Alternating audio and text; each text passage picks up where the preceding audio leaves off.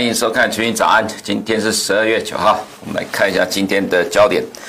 第一个焦点是，川普政府提出了九千一百六十亿美元的纾困案啊，这个地方也比较特别啊。特别是指说呢，美国财政部长 Steven Mnuchin 呢，在今天凌晨已经跟美国众议院的民主党议长 Nancy Pelosi 谈过了，也跟参议院共和党领袖 Mitch McConnell 都谈过了。所以这个数据呢，呃，这个数字七九千一百六十亿美元呢，基本上到目前为止的进展来看，大致上是呃两党都可以接受的内容哈。那这九千一百六十亿美元里面有一千六百亿美元对美国州的补贴，那对成人跟儿童呢，呃，每个人要发六百美元哈支票，所以这个是呃在之前在今年三月份通过之后的呃这个补贴案的部分的折中版。那当然这个九千一百六十亿美元跟之前参与两党小组的九零八零亿美元其实差不多一样。那 Mitch McConnell 跟呃 Mnuchin 谈过之后呢，呃。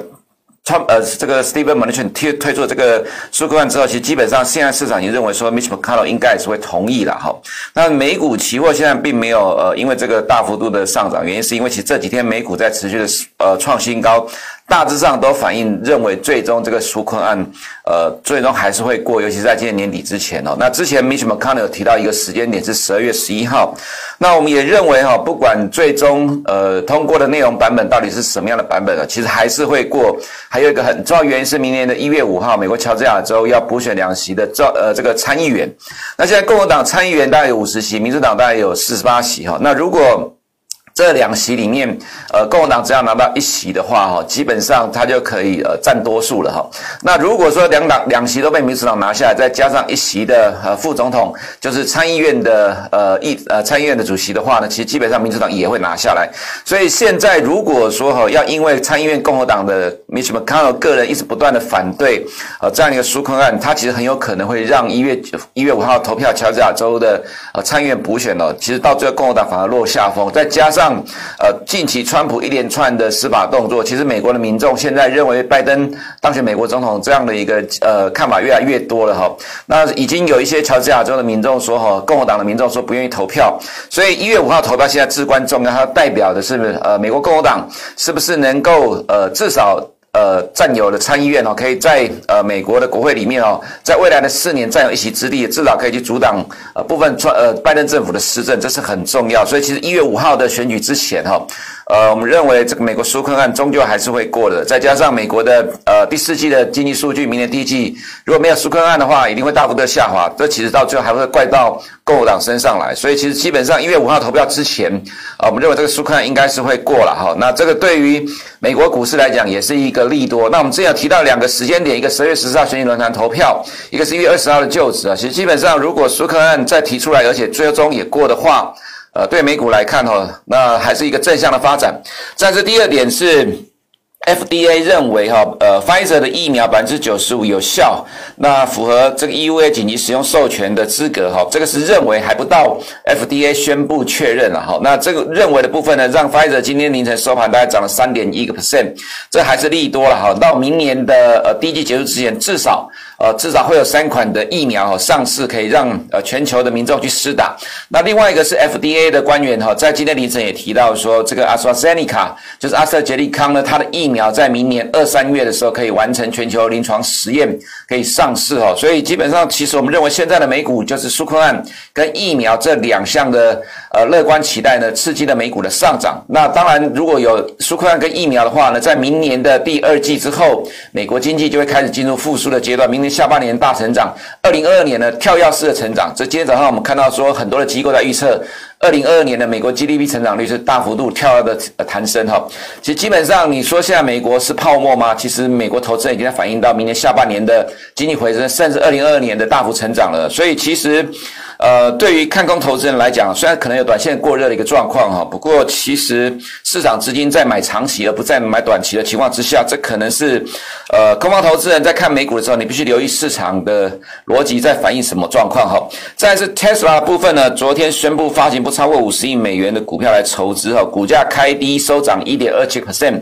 呃，在盘中最低大概跌三个 percent 哦。那前一次宣布五十亿美元筹资的时候，其实 Tesla 股价造成了波段的下跌。那不过这一次呢，其实 Tesla 股价早就创新高了哈。虽然说。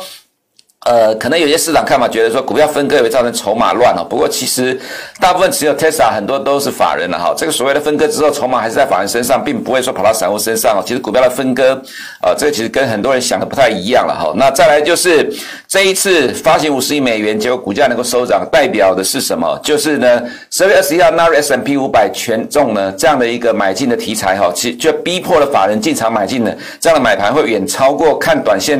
利空的一个效应哈。所所以其实基本上我们还是认为说，十二月二十一号之前特斯拉股价还是会持续的反映这样的利多哈。再来是我们看到。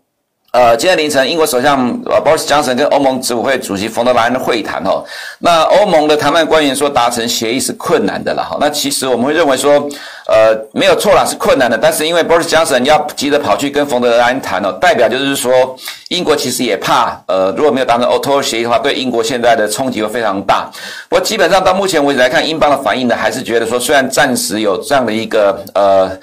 呃，脱欧谈判失败的升高的疑虑哦，不过并没有大跌，我觉得还在等待最终的结果了哈。那所以短期来看，可能呃对英国股市或者英镑都是呃区间整理，等待最终的协定哈，看到底会不会谈成哈。再来是昨天晚上呢，呃，美国制裁的十四位人大常委之后，中国的外交部。召见了美国驻中国的代表，因为现在没有大使了，大使已经回美国去了哈，现在只有临时的代表。那中国外交部呢，对这个美国的驻华代表说哈，对驻中代表说将要对等的反制啊，这是昨天晚上的消息哈。我们来看看今天会不会有一些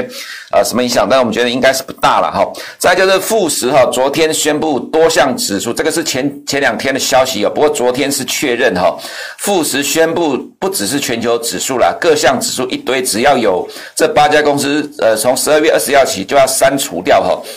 之前被美国列名的军方背景的中国企业哈，不过昨天 A 股其实没有什么跌，外资买超六十几亿哈。那整一下在 A 股部分我们会探讨一下。再是台股的部分，半导体带领加权指数喷出哈。那基本面跟十二月底前的作帐行情持续的发酵，我们是持续的看好台股的部分。先看美股哈，美股呃还在反映拜登的政策在不断的轮动。我们看一下太阳能股呢，最近这段时间有涨有跌了哈。那早前我们讲的 JKS 呢在整理呢，不过其他的股票在创新高。那今天。全面性的上涨哈，干净能源指数涨了二点三九 percent，还是持续反映拜登的政策概念股哈。再来就是辉瑞 Pfizer 呢，今天涨了三点一八 percent，就是 FDA 认为 Pfizer 的疫苗百分之九十五 percent 有效，符合 EUA 的资格哈，所以近期的股价大涨，其实也是呃疫苗股的上涨哈，让市场认为说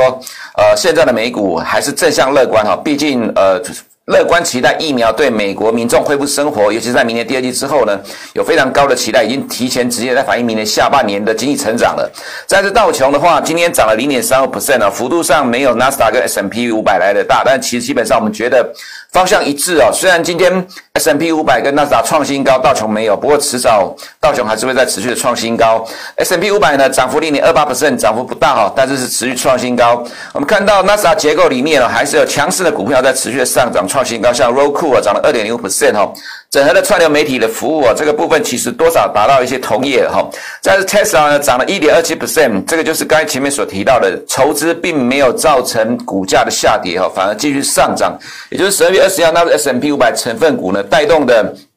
买盘会持续的推升，在十二月二十一号之前先卡位哈，所以可能在十二月二十一号之前，虽然会看到短期的高点的，不过现在距十二月二十一号还有一段时间哈，我们觉得股价还是会持续强势，为带动台湾相关的 Tesla 概念股。在 NASA 呢，今天继续创新高，涨了零点五个 percent 呢，对疫苗跟纾困的乐观预期。指数再创新高，我想投资人会觉得奇怪哈，疫苗那怎么会是纳斯达在创新高，结果道琼没有创新高？其实我们还是强调一个重点了哈，现在的市场已经在反映明年第二季哦，最最快第二季，最慢明年第三季之后，美国经济恢复成长，美国明年企业获利成长的一个乐观预期。那还是科技股哈比较符合所谓的企业成长啊获利成长的一个状况，所以其实我们认为最后的焦点，市场美呃美股的焦点还是会回到科技股，成为美股的。主轴哈，所以其实我们觉得道琼虽然说涨幅也落后，也会持续跟着纳斯达克创新高。不过未来的美股呢，科技股绝对还是焦点。但是美国十年公债殖率的小跌零点五三 percent 啊，看法一样哈，震荡缓步垫高的走势哈。那美元指数今天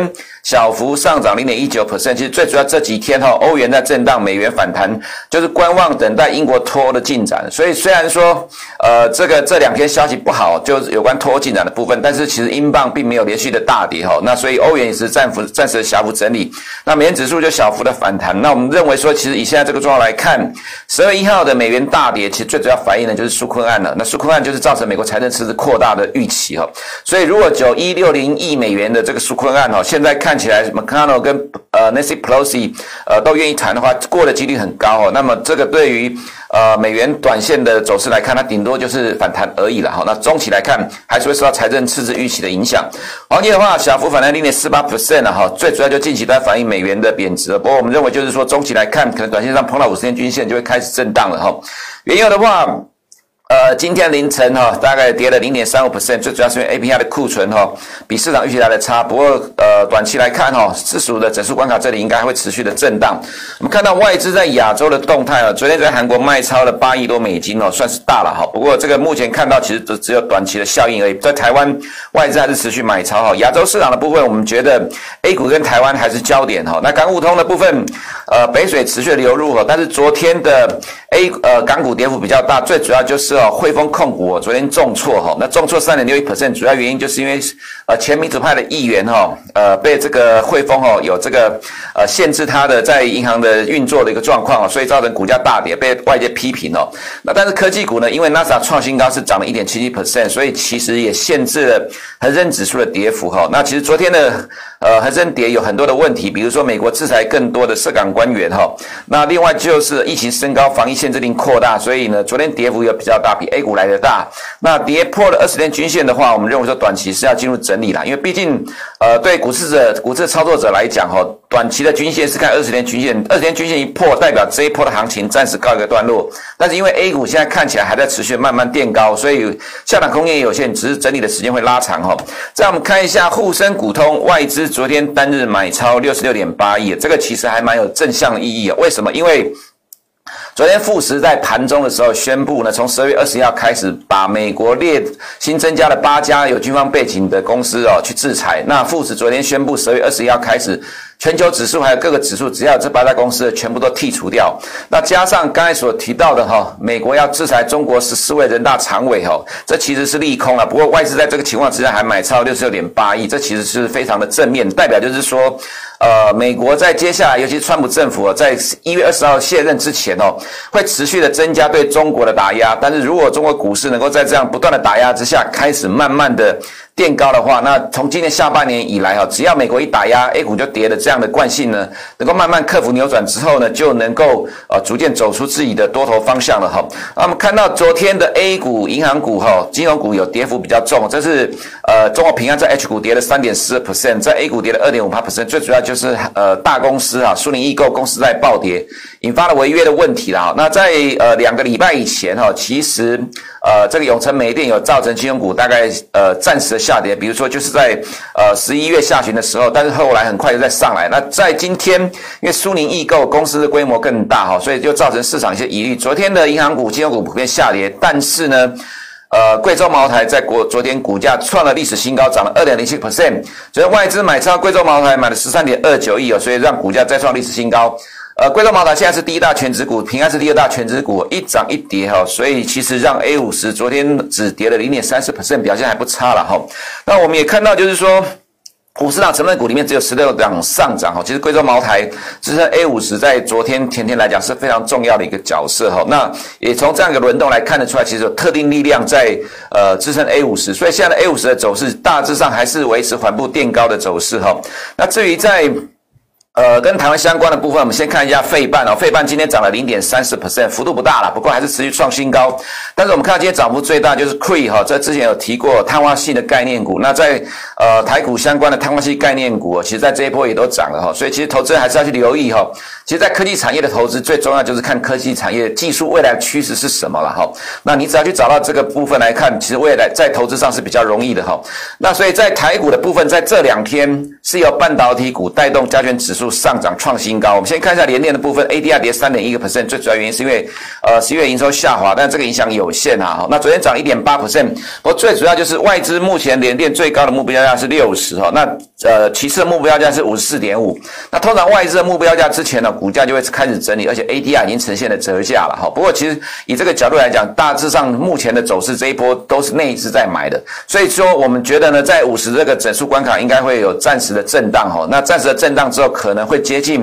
呃上面的外资目标价才会进入整理哈。再就是台积电 ADR 今天是跌了零点七个 percent，但是昨天收五百二十四，涨了一点九 percent 哈。昨天一天加权指数涨一百零三点，那台积电就涨了占了八十二点七八 percent 哈，也就是八十二点七八的上涨的涨点都是台积电贡献的。那现在溢价大概十一点四一 percent，ADR 大概是台币五百九十八块。讲这个意思是说。半导体产业哈，在最近的台股哈，尤其是这一波一一万四千点巩固完之后呢，往上突破，看起来带动了指数的喷出了哈。其实从以前的观点来看，指数喷出的时候通常是末段啊。不过其实我们之前有提到一个重点哈，现在因为半导体的呃前置期非常的长，现在到明年第三季大致上哈。呃，龙头的部分接单都已经差不多搞定了，所以说呃能见度非常高的情况之下，它一定是不断的往未来去反映。那二零二一年的预估 EPS 反映完之后呢，进入明年就会去反映二零二二年预估的 EPS 啊。那现在。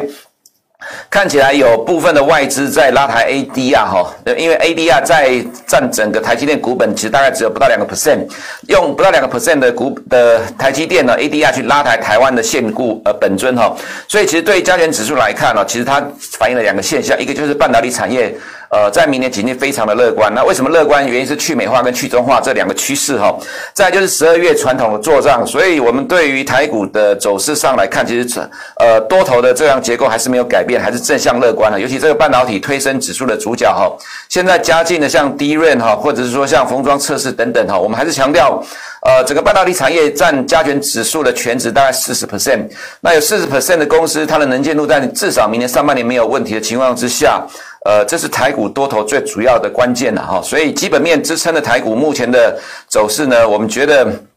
可能空方投资人哈，在操作上你还是要去留意哈，由基本面推升的行情带动资金面的效果，可能是呃空方投资人比较难以想象的，这是可能空方操作者你必须要留意，呃，可能指数还没有涨完，还有继续再往上推升的空间哈。以上是我们今天群益早上的内容，我们明天见。